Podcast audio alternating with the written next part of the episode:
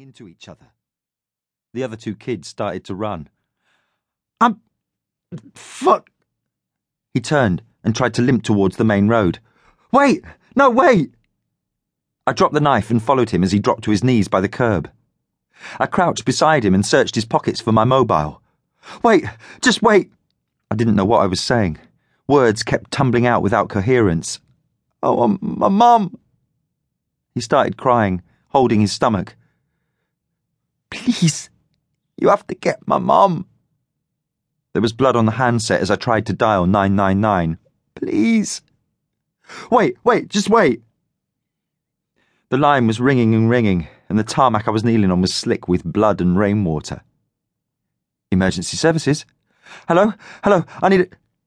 I need it. The kid wasn't speaking anymore. Hello? Sir? Hello? I thought I was just punching him. Oh, God! A hand went to my mouth to hold back the bile, and the tears came instead. Fuck! Hello? Can you hear me? I ended the call and struggled to my feet. The street was empty, but that was to be expected. People would have turned their backs or disappeared into houses. No one wanted to go to court. No one was worth that. I wiped the blood off my hands onto my shirt and zipped up my jacket as if it would hide the stains. I thought I was just punching him. I went to take him by the shoulders, to get him out of the road, but he was too heavy. I could only manage a few steps before having to drop him. He looked his age now, despite his size. His face was that of a child's. For a few moments, I was torn between trying to lift him again and running back to the knife. I ran. The blade was red all the way up to the handle. It was surprisingly light when I picked it up. It had gone into him so easily that I hadn't even noticed, like sliding it into butter. I retched, threw it away from me, and heard it clatter against a drain. I started walking faster and faster towards my house. The buckle on my watch was loose and I slid it back into place.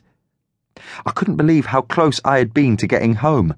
Five minutes later or earlier, and this wouldn't be happening.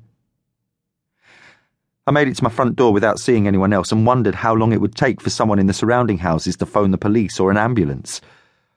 I couldn't steady my hands enough to get my key in the lock, so I knocked instead. For a second, I worried what Mum would say about getting blood on the carpets. I was only 17. That kid had been younger. By the time my brother answered the door, I found it too difficult to speak.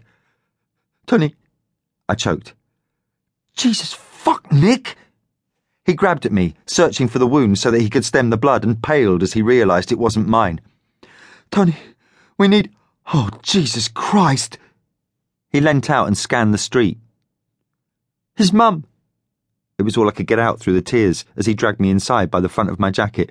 Please, we have to get his mum!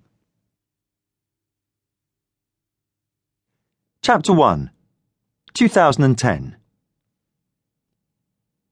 first time I killed someone, I wasn't paid for it.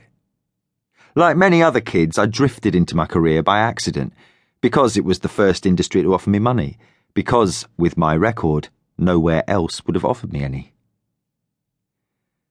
I turned right off Marylebone High Street and into a road of detached houses. Like the stockbrokers and accountants still in their offices, I didn't have to be working, but I dragged myself out of a shallow sleep on my sofa and into my car when Pat Dyer had called and offered me a job. I pulled into a lay-by, got out into the excruciating cold, and squinted at each front door.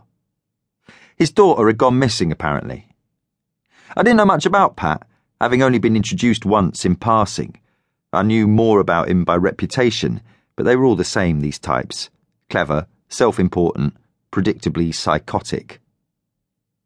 A gust of wind went through my coat, and I gritted my teeth as I walked up to Pat's house I noticed as I knocked that any space where grass or flowers were meant to be had been covered with concrete. A blonde woman opened the door and I faltered. I'm. Hi, I'm Nic. Nic Caruana? She looked at my hand with her arms folded before shaking it.